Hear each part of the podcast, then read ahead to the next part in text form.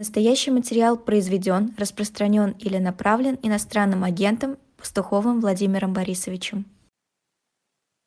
Всем добрый вечер. Вы смотрите и слушаете YouTube канал «Живой гвоздь». У микрофона Лиза Никина и в эфире программа «Пастуховские четверги» с Владимиром Пастуховым. Владимир Борисович, здравствуйте. Здравствуйте, Лиза.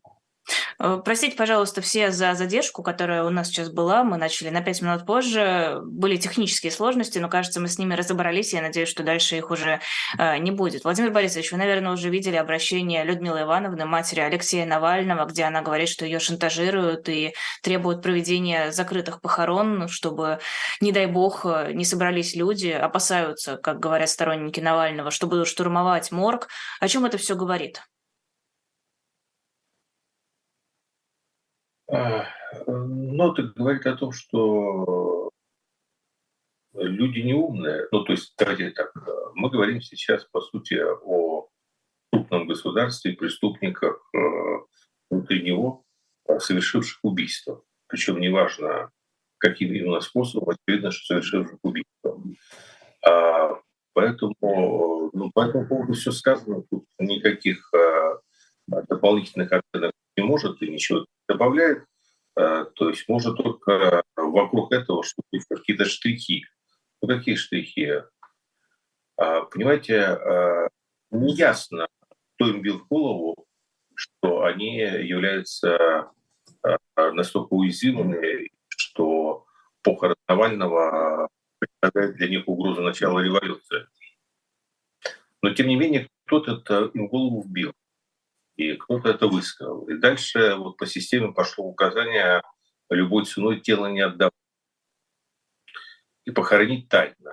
Ну, то есть, в принципе, а, вред от всего того, что они сейчас делают для них он больше любых похорон. Вот с моей точки зрения, для них, не с, не с нашей позиции, слушайте, все, мы разошлись с ними, как в море корабли навсегда – нет ничего общего. Между нами и ними нет ничего общего. Точки теряются. Но с их точки зрения, с их позиции, вот весь этот адский спектакль, который они устроили, он превышает абсолютно любые потери репутационные, предвыборные, международные, какие угодно, от того, что были бы любые похороны, и там пришло бы, допустим, тысячи или две тысячи, или три тысячи, или пятьдесят тысяч человек. Вы понимаете, ничего бы это не могло компенсировать вот этой адской картины средневековой а, варварской, родоплеменной, которую они сейчас устроили. То есть я, честно говоря, ну, искренне полагал, что люди злые, но умные, а люди и злые, и неумные. Плохая комбинация. То есть это объясняется злостью и отсутствием интеллекта, а не какими-то скрытыми мотивами, не какой-то реальной причиной, которую, возможно, мы сейчас не понимаем. Слушайте, слушайте реальная причина одна. Примитивизм мышления. А, сидит в отделе внутренней политики, там рабочая группа, туда добавили кого-то из второго управления, а, там из иного управления ФСБ, есть какие-то политики, говорят, нельзя допустить похорон Навального. Ну почему нельзя допустить похорон Навального? Ну просто нельзя. Нельзя. Почему? А вдруг что-то будет? А что будет? Ну не знаю. Ну что-то будет. А вдруг придет много людей? Уж придет много людей, и все увидят, что в России есть люди, которым не нравится этот режим. Господи, секрет Полишинеля, что в России есть люди, которым не нравится этот режим. Хорошо, ладно, нет, а что еще может быть? А вот эти люди соберутся и начнут бросать камни, устроят э, э, ну что-то типа как в девятнадцатом году или там как в одиннадцатом. Ну да, у них там 2 миллиона ФСБ и Росгвардии, это их страшно напугало. Значит, такая цена, эти все полмиллиона.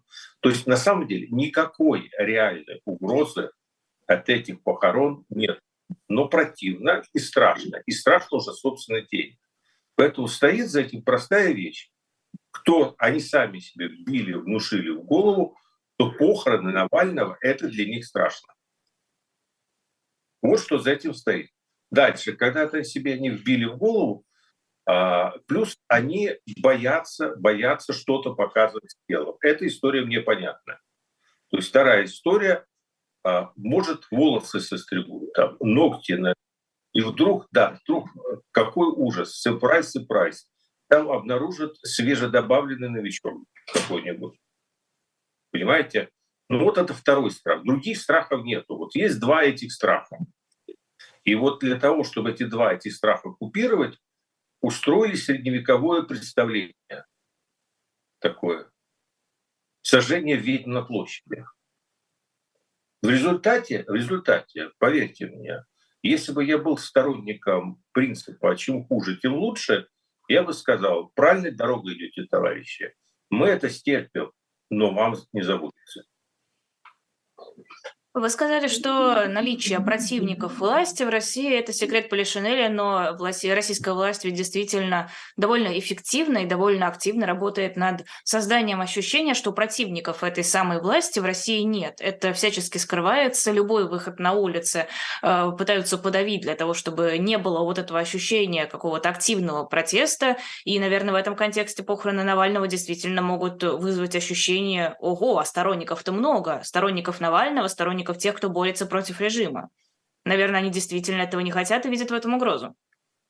Смотрите, слушайте, есть социологические опросы. Они проводятся постоянно. Эти социологические опросы показывают количество людей, которые в разных стратах населения поддерживают и не поддерживают войну. И в этих разных стратах населения это количество людей, не поддерживающих войну, в пассивной форме, ну, условно говоря, от 15 до 30 процентов. То есть оно, естественно, возрастает в молодежных группах, и естественным образом падает у стариков, которым уж точно не воевать, а страшно хочется кого-нибудь послать повоевать. Поэтому э, здесь э, какой секрет? Есть социология, которая показывает, что да, есть э, да, меньшинство по бумагам. По бумагам меньшинство, не по бумагам может быть, и больше того, что на бумаге но есть меньшинство достаточно значимое, которое э, говорит о том, э, что люди не согласны с э, этим режимом. Дальше мы берем просто YouTube, там, социологию YouTube. Мы берем э, те, э, ту же продукцию БК, э, и вот народ голосует, как раньше голосуют ногами, а тут голосуют глазами. Народ же голосует глазами. Мы видим сотни тысяч этих просмотров, где-то миллионы. То есть это вот эти цифры есть. Как их строить? Да никак их не строить. От кого их можно строить? От э, тети Шуры э, в деревне там Лабытанги? Так тетя Шура на самом деле э, в этом ничем не участвует. Э, собственно говоря, а, а, она вне политического процесса она вне политического процесса. То есть там, конечно, перед ней можно устроить спектакль Э, и сделать вид, что все за войну, но тете Шуре, в общем, все равно. Она и так под воздействием этого наркоза. А те, кто не под воздействием наркоза, те цифры видят. Понимаете, проблема в другом. То есть мы часто говорим о том, что у нас оппозиция живет в своем пузыре. Почему не в одном, а там таких много пузырьков, как в шампанском. Каждый плавает э, в своем маленьком. Но вот, э, что интересно, что оказалось, что и Кремль живет таком большом-большом пузыре. И он в этом пузыре общается сам с собой, и представление у него об окружающей среде далеки от адекватных. Даже там, где инстинкт самосохранения должен подсказывать, как себя нужно вести. Так вот он отключается, потому что инстинкт самосохранения должен был подсказывать, что здесь должен был быть бизнес as usual.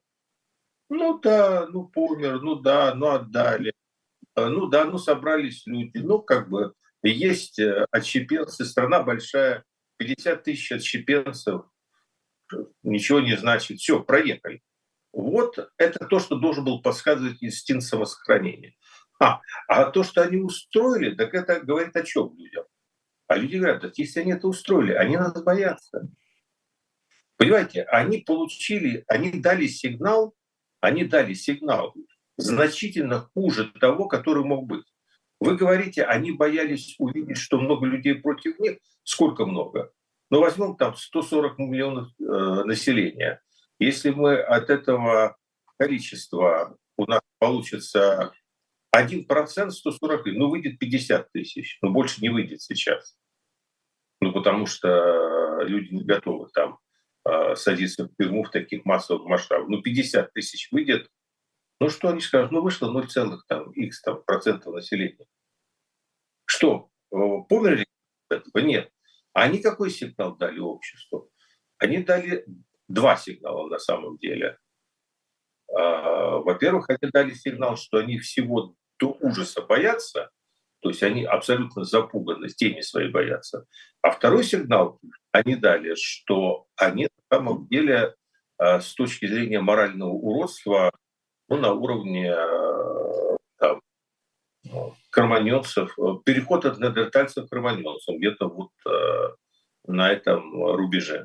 Далее. Ну, что дали сигналы, дали. Ну и что? Ну что, вот дали они сигнал, что изменится? Так, так и так, и так, понимаете? Тут э, э, мы сейчас говорим об относительном, что было бы лучше. Знаете, дали себе дали, лучше всего было бы не убивать его. Но уже убили, понимаете? То дальше что? Вот мы сейчас обсуждаем уже не э, основной вопрос, а как я сказал, там с ним все понятно. Мы обсуждаем добавленную стоимость ада, добавленную стоимость ада. Вот добавленная стоимость ада – это абсолютно предсказуемо. То есть я, а, я написал первый день. Вот первый день я написал, что следующий акт этого марлезонского балета – это танцы вокруг тела. Почему? Потому что абсолютно точно так же было Сергеем Магнитским. Вот один в один. Это абсолютно ситуация косплея ту, которая была. То есть они иначе не умеют. Вот э, поэтому мы обсуждаем сейчас только смысл вот этих вот танцев. А, хорошо, Нет. давайте не о смысле танцев, а о последствиях. Что изменилось после смерти Алексея Навального? Какие перемены нам стоит или не стоит ждать? А, это скорее такая перемена для нашего внутреннего э, сознания. Это перемена э, наших оценок, рефлексии, озлобленности. То есть, по сути, ничего не поменялось ни для них, ни для нас.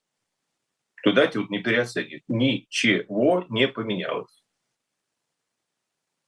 Но они вместо Алексея Навального получили Юлию Навальную. Станет ли им легче? Сомневаюсь. Расклад сил тот же. Мы как имели террористический режим, так и имеем его. Одним преступлением больше, одним меньше. Да, они взяли такой крупный вес. То есть они убили лидера оппозиции на место одного лидера придет 10. Вот так жизнь устроена. Ничего не решает. В какой-то момент это э, время их придет к концу. С этим убийством или без этого убийства. Но повесится еще на них одно преступление, за которое со всех их спросят. Ничего это принципиально не меняет в этом раскладе сил сегодня идет война, там убивают тысячи людей, а вот это меняет там расклад. Понимаете, линия фронта как движется, это меняет расклад. Дадут, не дадут оружие, американцы украинцам, иранцы Кремлю, это меняет расклад. Понимаете, а здесь мы уже в той колее, в которой ничего не меняется. А я вот читала в одном очень интересном телеграм-канале, что смерть Навального – это такой рубеж, после которого режим начнет оборачиваться против своих и, можно сказать, пойдет на спад. Ну, это вы читали в моем телеграм-канале. Да. Да. А, это опять-таки а, э, вещь, которая в любом случае произошла бы. А, то есть есть, как-то, есть гипотеза. Это моя гипотеза я не настаиваю на истине, и воспринимать ее надо как гипотезу, как рабочую гипотезу оценки ситуации. Смысл этой гипотезы состоит в следующем, что мы недооценили масштаб и формат преобразований, которые случились в стране в 2020 году, что, э, с моей точки зрения, э, речь идет не просто о реакционном перевороте, а скорее о том, что правящим элитам удалось оседлать национал-большевистскую, ну, кому-то нравится фашистскую, но мне нравится большевистскую это больше соответствует нашей идеологической традиции, революцию. То есть они вскочили ей на спину, и они выпустили этого джинна из бутылки. То есть таким образом для меня проблема сегодня не в Путине и его окружении, которое э, э, как бы вот как всем кажется, вот убери их, и, и все закончится. А проблема в том, что эти ребята э, подожгли Россию. Подожгли Россию. Она тлела до этого, она тлела до этого. Они сумели ее поджечь. И на каком-то этапе они просто вскочили на спину довольно мощного движения националистического в своей основе, левого в своей основе, кстати, они чужды него, но они смогли его оседлать.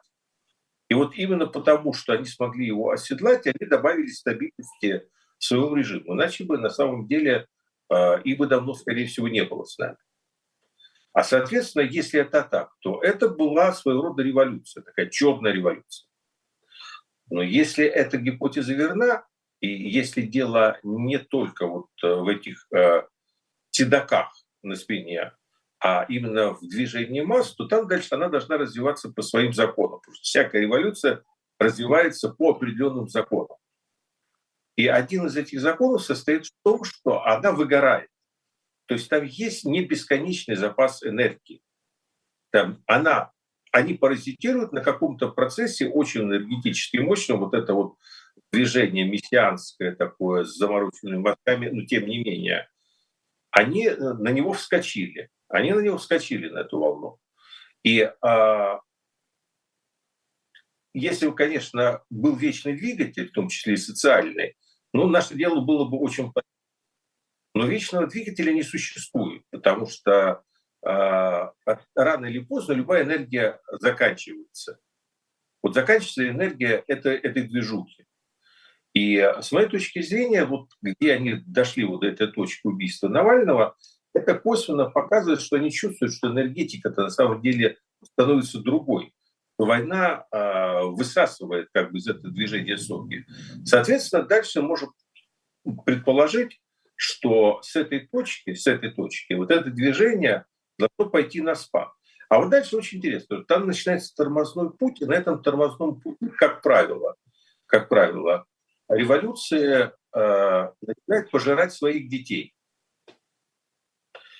А это очень интересный процесс. Там вот, э, пришел Гитлер к власти, там укрепился, дальше э, была у него такая пассионарная часть, э, вата такая, немецкая вата, ватники, штурмовики Рема. А потом была ночь длинных ножей, и всех порезали. И осталась такая уже только э, бюрократия э, нацистского рейха. А Пришел Сталин к власти, прошло 20 лет после революции. Начался этот тормозной путь. Начался когда? А дальше э, кого под нож пустили? Свои же пустили. Старых большевиков пустили под нож. Они что, ангелы были, те, кого пускали под нож? Да они такие же были. Наоборот, была такая пассионарная часть. Заодно там, конечно, пострадала куча людей, которые рядом стояли, э, миллионы. Но в том числе пустили этих под нож. А что триггером было? Триггером было вот это убийство Кирова. Мы до сих пор не знаем. То ли случайное, то ли убийство. А, а, а нет данных до сих пор. Ответа точного нету. Но мы знаем последствия, что через какое-то время последовал большой террор, и в этом большом терроре, между прочим, самая большая квота репрессированных это были сотрудники того же самого ЧК. Вот поэтому я говорю, что это следующий этап. Он очевиден. Вопрос времени. Чуть дольше, чуть позже. С моей точки зрения, можно предположить, что убийство Навального – это такой зенит, после которого начнется тормозной путь, и, соответственно, э, надо будет кого-то подожрать из своих. Так что, в общем, справедливость восторжествует, но странным способом. А, во-первых, подсожрать своих. Какие свои имеются в виду? Это какие-то сторонники, идеалисты, не знаю, блогеры или это силовики, которые обеспечивают реальную поддержку режима? И второе, ну, как показывает, показывают примеры, которые вы привели, после вот этого пожирания своих режим еще довольно долго существует и чувствует себя вполне неплохо. Ну, я и не обещал вам, что все будет как бы быстро. Я, я сказал, что вот следующая стадия поджирать своих потом э, будут и вместе со своими сожрут очень много не своих. Э, потом, в конце концов, будет какая-то еще следующая стадия. Тут э, единственная у меня надежда, она на самом деле на что? Э, мне Сергей Петрович Капица всегда говорил о том, что то есть острое ощущение закона ускорения исторического времени. И он приводил примеры, что вот то, что раньше занимало там целое столетие, а потом стало занимать э, десятилетия, а сейчас стало укладываться э, в жизнь одного поколения. Но вот у меня есть большая надежда, что вот эти вот периоды, э, мы уходим по этим кругам ада 20 века, что эти периоды подсократятся, и что вот эти вот расстояния между стадиями, они будут покороче. Поэтому, а что касается кого именно, ну да, это и то, и другое. То есть мне, мне кажется, что под, э, ну, прежде всего под ударом это пассионарная часть движения, вот э, та часть, э, которую они, собственно говоря, обокрали, идеологи, деятели. Ну вот смотрите, у нас Мурза сейчас покончил с собой. Это Александр Морозов, по-моему, один из самых заметных скажем, около стрельцовских э, блогеров. А, то есть не покончил с собой, скорее всего, был бы э, одним из кандидатов на репрессии. Но потому что это люди, которые э, хату покинули и пошли воевать за идею. За черную идею. Но пошли за идею, не за деньги даже. И они хотят воевать до конца. Они хотят перманентной революции и всемирной войны. Они такие троцкисты как бы в душе. И они не готовы соглашаться с режимом. Там, что такое война для режима? Война для режима – это инструмент э, сохранения своей власти. Ну, амбиции там какие-то, все, но в основном инструмент сохранения своей власти. Что такое война для союзников режима, вот этих вот пассионариев? Это голая идея. А, как хочет закончить режим войну? Так, чтобы остаться при своих, э, в сытых квартирах э, с любовницами на Западе, женами в Дубае, чтобы все было хорошо и чтобы мы были главными. Как хотят э, закончить эти ребята? Они хотят закончить ее реально мировым господством своей, так называемой русской идеи. Это просто как бы реинкарнация большевизма. Зачем им эти ребята дальше нужны, когда революция пойдет на спад? Они им мешать будут. А еще, не дай бог, придется перемирие заключать. Тут они разойдутся вообще по разным квартирам. Поэтому вот это как бы кандидат номер один. А ну, силовиков тоже. Там же будет э, определенное удовольствие все равно. А, надо будет их держать э, в тонусе. Думаю, что и будут силовики тоже следующими.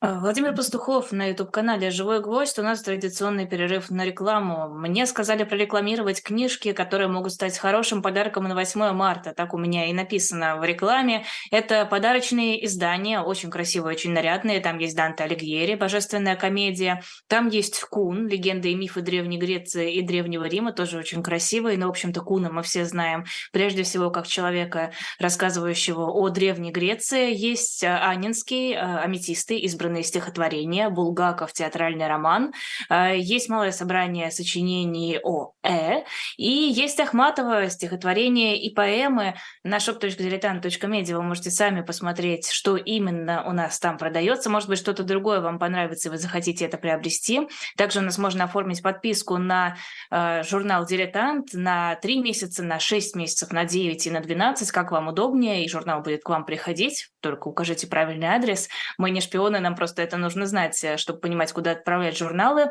Ну и комикс «Спасти княжну Тараканову» у меня он уже есть э, в бумажном варианте, красивый, безумно. Мне очень понравился сюжет, и я вам всем советую его заказывать, поддерживать нас и делать приятно мне, потому что в этот комикс я, к этому комиксу я особенно тепло отношусь. Продолжаем эфир. Владимир Пастухов, политолог у нас на YouTube-канале «Живой гвоздь».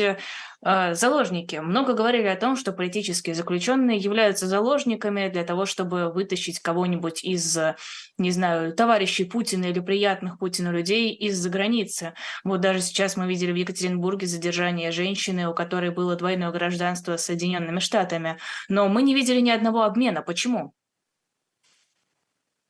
Ну, мы видели много обменов, э, Лиза, но давайте мы, мы э, на каком промежутке? Мы не видели ни одного обмена последние несколько месяцев. Э, мы Давайте видели... я уточню тогда, я конкретизирую. Мы не видели обмена действительно ярких политических заключенных российских на кого-то, находящегося за рубежом. Мы видели американскую баскетболистку, кажется, кого-то еще у нас меняли, но так, чтобы это была значимая какая-то политическая фигура, этого не было. А, ну, это вопрос, скорее всего, к американцам, а, ну и чисто к спецслужбам европейских стран, потому что э, они э, составляют списки тех, кто у них в топе приоритете. И э, у них в достаточной степени э, в приоритете сейчас э, э, люди э, с американским английским, там, каким угодно гражданством, э, которые они хотят вытащить. Понимаете? И э, в этом смысле политзаключенные, они э, находятся в этом листе, но не на топовых позициях. Там, там даже внутри тех, кого вытаскивают, например, ну, было довольно много критических замечаний по поводу того, что Байден вытаскивал в обмен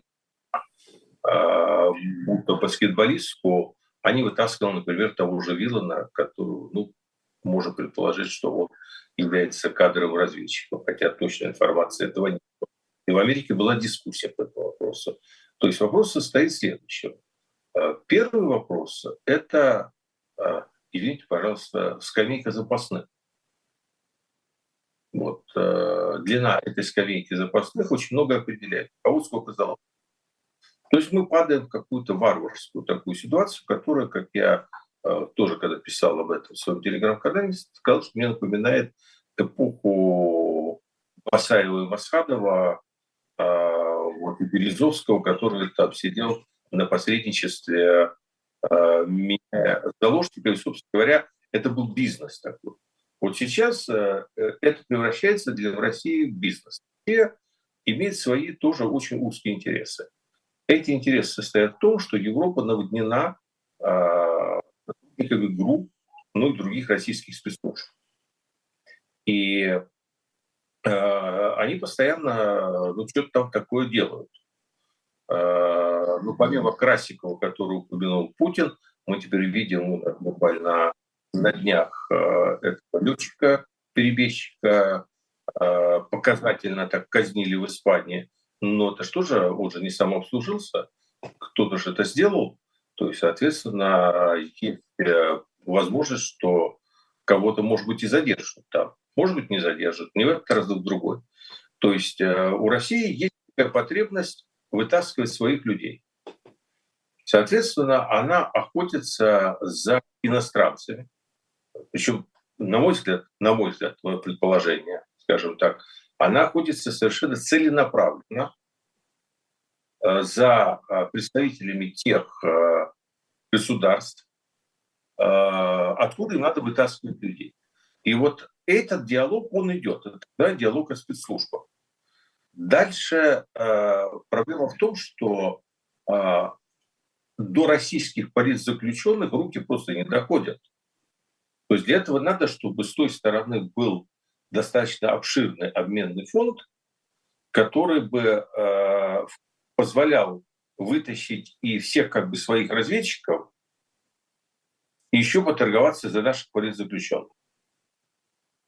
Потому что обмен – это такая циничная торговая акция. Здесь не про гуманитарное. Здесь, понимаете, э, гуманистические мотивы здесь не работают. Это рынок невольников. Понимаете, это вот 21 век замкнулся в 12-й. Ну вот Владимир Карамурза, он же не только наш политический заключенный, он еще и гражданин Великобритании, и его до сих пор не обменяли. Он гражданин Великобритании. Во-первых, позиция правительства Великобритании состоит в том, что они официально никаких переговоров вообще не ведут. А, во-вторых, я уже сказал, что речь идет о том, что работает пока нормально, работает обмен разведчиков на разведчиков в основном. Гравер — это такая особый случай, просто эпатажный был для Америки. Ее, в общем, специально взяли для того, чтобы сделать Байдену больно. Потому что знаковая фигура и как э, такая женщина, которая оказалась там в, в, в, в лапах нашего сына, э, это вся Америка испытала боль, и Байдена шпыняли, и, в общем, здесь, наконец, они нашли болевую точку, которая заставила э, американцев отдать козырь. А еще хотела про Владимира Путина поговорить. Мы сегодня наблюдали, как он летал за штурвалом бомбардировщика, катался на КАМАЗе, наблюдали, что он занимается спортом. Давно, мне кажется, такого не было активного досуга у президента. С чем связано? Действительно озаботились перед э, президентской кампанией, перед президентскими выборами? Ну, я, э, к счастью, не видел. Спасибо большое, что вы сказали. Надо будет посмотреть, э, насколько хорошо он себя чувствует. А, это стандарт. Понимаете, у них есть э, ну, расписание мероприятия. И в этом расписании мероприятий, ну там же все делают на конечном счете простые люди. Такие, как мы с вами, Лиза. Они ничуть не лучше, не хуже нас. Но у них просто другая работа. Они сидят, им говорят, как бы нам устроить избирательную кампанию.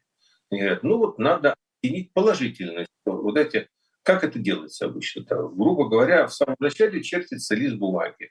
Говорят, вы знаете, мы должны как бы э, э, выпукло показать его позитивные стороны и как бы смикшировать его э, слабые стороны. Слабая сторона, ну не юноша. Как мы можем это компенсировать? Давайте покажем, что он невероятно здоров, мощный, что еще проживет сто лет. Ну вот, как мы можем это сделать? Ну, на своей Давайте он на что-нибудь полетает. На чем? На истребителе уже летал, на этих, я забыл, птичках летал. На бомбардировщике еще не летал. Дайте пусть полетает на бомбардировщике. Нет, ну это, честно говоря, такая вот э, смешная бюрократия политтехнологическая, э, честно говоря, которую обсуждать совершенно бессмысленно. Это просто э, стандартное э, ритуальное заполнение каких-то клеточек э, в этом процессе. Нет, просто было ощущение, что вот эта президентская кампания Путину уже настолько неинтересна, и настолько все и так понятно, что даже да, не, дрыгаться нет а, смысла. Ну а что, ну э, согласился же поехать покататься? Так оно и есть, но он уже раб, понимаете, вот уже а, он, а, он собой не управляет, у него есть аппарат, аппарат ему сказал, мы тут вместе подумали, вам надо полетать. Он говорит, ну, слушай, может, без этого не Владимир Владимирович. Ну, понимаете, это очень существенно. Понимаете, есть женщины, которые любят вас только в летающем состоянии. Это добавит нам полтора процента. Владимир Ильич, надо. Нет, это, слушайте, это не вопрос для обсуждения сейчас, потому что это просто обыкновенная часть э, любой пиар-компании. Э, я надеюсь, парашюта прыгать не буду. А, но в смысле Путиным управляет аппарат. Разве это не Путин управляет всем на этой территории, на этой земле? Нет, это не Путин управляет всем. А, человек создал систему, и он является рабом этой системы. А, на самом деле он давно уже раб созданной им системы. Он может управлять этой системой в каких-то мелочах, но он не может уже давно менять параметры этой системы. А, силовики в очередной раз сорвали секс-вечеринку, и в последнее время таких новостей становится все больше и больше. Это обязательный признак диктатуры, когда власть стремится залезть в постель буквально ко всем. Вот они заходят под одеяло, заглядывают, а, ты что-то не так делаешь? Ну, во-первых, видимо, да. Потому что на самом деле э, все крупные тоталитарные режимы э, отличаются. Э, я когда читал «Благоволительниц» э, Джонатана Литла, э, то для меня было на самом деле открытием, в какой степени наряду с Холокоста, преследованием евреев и так далее, Рих уделял внимание борьбе с гомосексуализмом. То есть это действительно было делом жизни, миссия. Да, по всей видимости, есть какая-то плохо исследованная связь между необходимостью регулировать секс и вообще всю эту сферу жизни и э, необходимостью поддержания стабильности режима.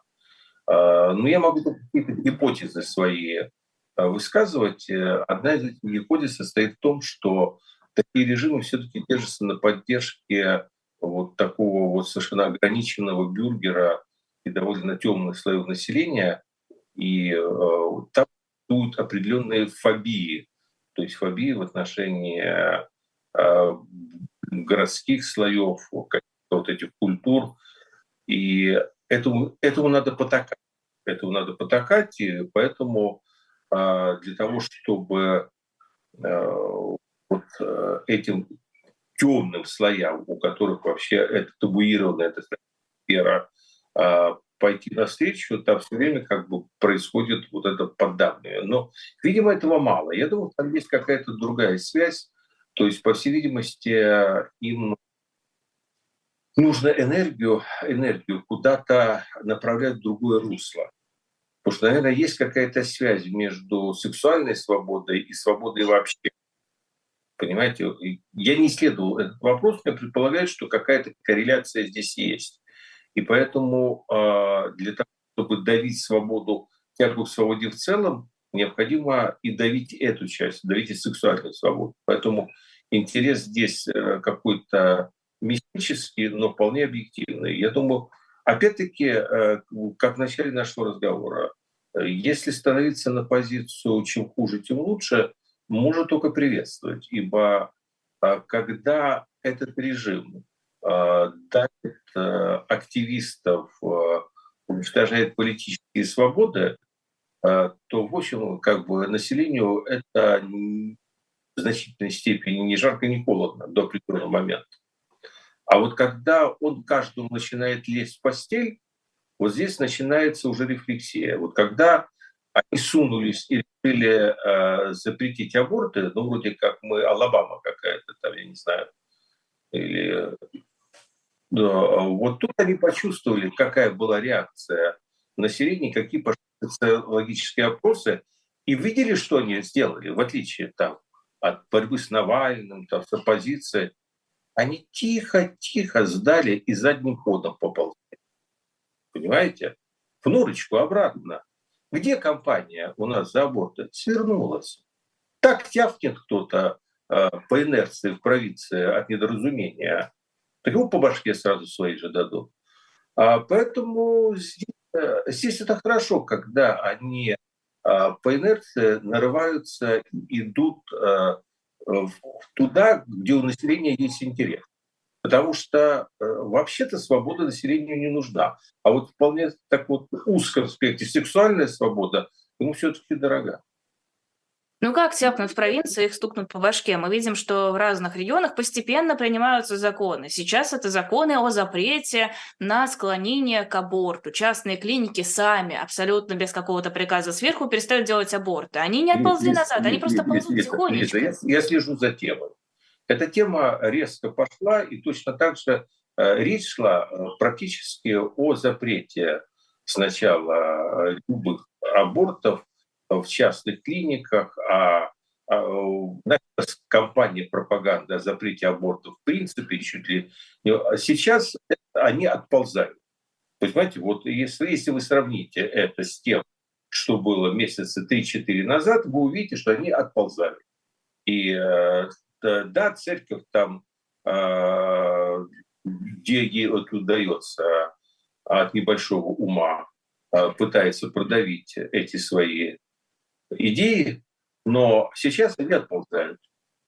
И вот то, что вы сейчас назвали, это уже арьергардные бои. Надеюсь, что так. Я просто пребываю в полнейшей уверенности, что они выжидают какую-то паузу, и потом все равно аборты у нас запретят. Ну, в общем, будем наблюдать. О, слушайте, это, это будет замечательно. Это будет замечательно, потому что вот на таких вещах их и снесут, в конце концов. Или потерпит еще ближайшие лет 20, чтобы потом оно все тихонечко само отправилось на тот свет. Не потерпит. Но теперь же как-то Советский Союз со всеми его запретами, репрессиями, расстрелами. 100 а, миллионов крестьянская масса была, сейчас ее нету. А, при всем при том, а, ситуация не та, что в 20 веке. Там давила 100 миллионов крестьянская масса. У нас вообще 20 век ушел на то, чтобы изменить социальную структуру российского общества. Это уже не вернешь. Население урбанизированное, ситуация другая. Ну хорошо, урбанизированное оно, и оно тихонечко молчит в свою тряпочку и не двигается ни в какую сторону. Потому что всем Я страшно, сказал, потому а, что... А, а, оно молчит потому, что для подавляющей части этого населения его коренные бытовые такие интересы никак не затронуты. А, давайте Знаете, население, население не живет тем, чем живете вы, чем живу я. Вообще, понимаете, свобода – это привилегия немногих. Вот политическая свобода, интеллектуальная свобода культурная свобода. Понимаете, население выживает. Население э, живет от зарплаты до зарплаты. Э, население, э, в принципе, не голодает. Понимаете? А вот когда его начать... Ну вот аборт это мужчина. Когда его начать э, э, шпынять и вот в этой полуголодной полунищете заставлять рожать, и непонятно, что с этим делать, вот тут оно э, голову поднимет и начнет оглядываться. Э, я бы даже пари с вами заключила, но надеюсь, что не придется это проверять. Давайте о тех, кто такая активная часть ну, населения. Я на пари э, аборт, запрет аборта в России введен не будет. Лиза, вы шампанское любите? Если веду с меня шампанское, где повод будет грустный. Э, сложно будет мне отсюда передавать шампанское, тем более, что вряд ли здесь я найду что-нибудь достойное. Так что можем обговорить условия отдельно за пределами да, эфира. Давайте. И нам еще сроки нужно обговорить. Э, не будет введен когда, какие временные промежутки. Э, сторонников Фургала движение, некое движение, такое же неведомое, как движение ЛГБТ «Я-мы» Сергей Фургал, суд признал экстремистским и запретил его деятельность в России э, в обосновании э, там, экстремистской идеологии и возбуждения ненависти и вражды к представителям институтов власти. Вот вы, Владимир Борисович, юрист. Это вообще как? Возбуждение ненависти вражды к представителям институтов власти. Это нормальное юридическое обоснование?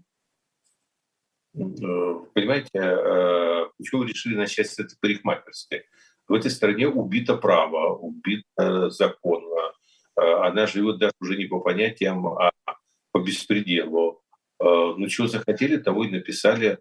Здесь нет... Понимаете, мы, у, меня это, у меня эта дискуссия с моим отцом все время.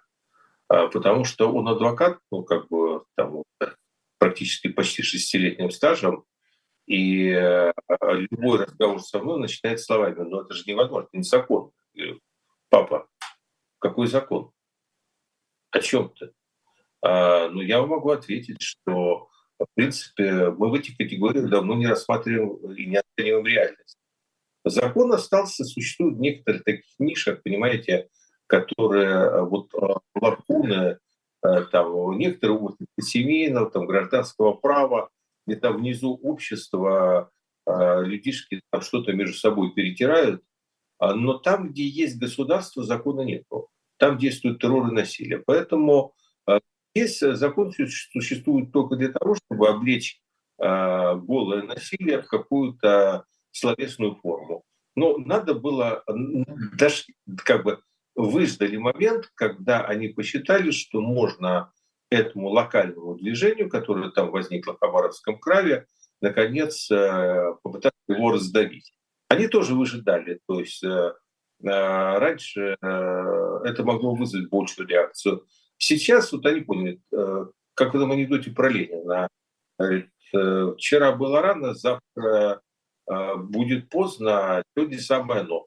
Вот они высчитали эту точку, когда вроде как завтра поздно выборы лучше это не оставлять. Вчера еще было рановато, и сейчас они просто решили их прикрыть. И какие именно слова они для этого выберут, назовут ли они экстремистами, назовут ли они их э, э террористами. Это и вообще не имеет никакого значения. Мне опять нет чем говорить. В стране нет закона, в стране нет правовой системы. Она была раздавлена задолго до того, как началась война, как начался этот переворот. И, э, собственно говоря, в этом вся и проблема. Поэтому в какие слова террор вовлекается, значения не имеет. Но отсутствие логики сейчас-то зачем? Все давным-давно забыли про сторонников Лог, Фургала, ну серьезно. Э, логика отправилась туда же, куда и закон. Это очень... Вот какая логика? Какая, Лиза, какая логика? Зиновьев сказал, террор – это абсолютное право э, одной стороны э, лишать противника любых и всяческих политических и гражданских прав. В стране террор. В стране существует э, правящий клан и поддерживающий его население. И этот правящий клан осуществляет политику лишения оппонентов всех и всяческих гражданских, политических, социальных, каких угодно прав. Все. То есть э, это, собственно, сформулировано сто лет назад. Оно сейчас просто косплеется. А, Нет минут. Есть, да, есть одна логика. Надо понимать, что сегодня действует в стране одна единственная логика. Это логика насилия. А контр э, логика является следующая, что когда это насилие вдруг начинает подозревать, что оно может нарваться на встречное насилие, оно тормозит. Тормозит ровно настолько до момента, пока не находит в себе силы идти дальше. Вот э, кроме лома нет а, а, про, против лома нет приема, кроме другого лома. И пока вот этот другой лом в стране не вызреет, ничего в ней уже меняться не будет. Э, две минуты у нас. Э, издание «Проект» посчитало, что больше 50 тысяч человек подверглись репрессиям за последние шесть лет, и в рамках э, России, в относительно общего населения, это ведь действительно мало. Насколько это можно назвать репрессиями? Репрессия – очень громкое слово. Первое. Это, безусловно, является репрессиями. Репрессиями – громкое, мягкое слово. Понимаете, вот как раз громкое слово – это террор, который я произнес потому что он является ненаправленным и он является практически универсальным всеобщим. Репрессии – это все-таки э, направленные и точечные меры. А много или мало нужной репрессии – это всегда вопрос э, результата. Если ты при помощи 10 арестов достигаешь уровень страха, который позволяет держать население в повиновении – то тебе больше 10 не надо. Если ты при этом убиваешь 100 человек, тогда ты просто маньяк. Нет, они не маньяки. Они делают ровно столько, сколько надо. Когда они понимают, что 10 недостаточно, они переходят на уровень 100, потом 200. То есть в этом смысле, а, когда они начинают избыточно применять репрессии, они начинают пилить суп, на котором сидят. Поэтому пока все как раз все логично. Владимир Пастухов был в нашем эфире. Это YouTube-канал «Живой гвоздь». Подписывайтесь на нас, ставьте лайки, подписывайтесь на Владимира Пастухова. Его телеграм-канал найти довольно легко, читать очень интересно. Спасибо вам огромное и оставайтесь с нами. Всего доброго. Всего доброго, Лиза. Мы все-таки не сорвали эфир, связь ужасная, но дотянули до конца. Всем на зло.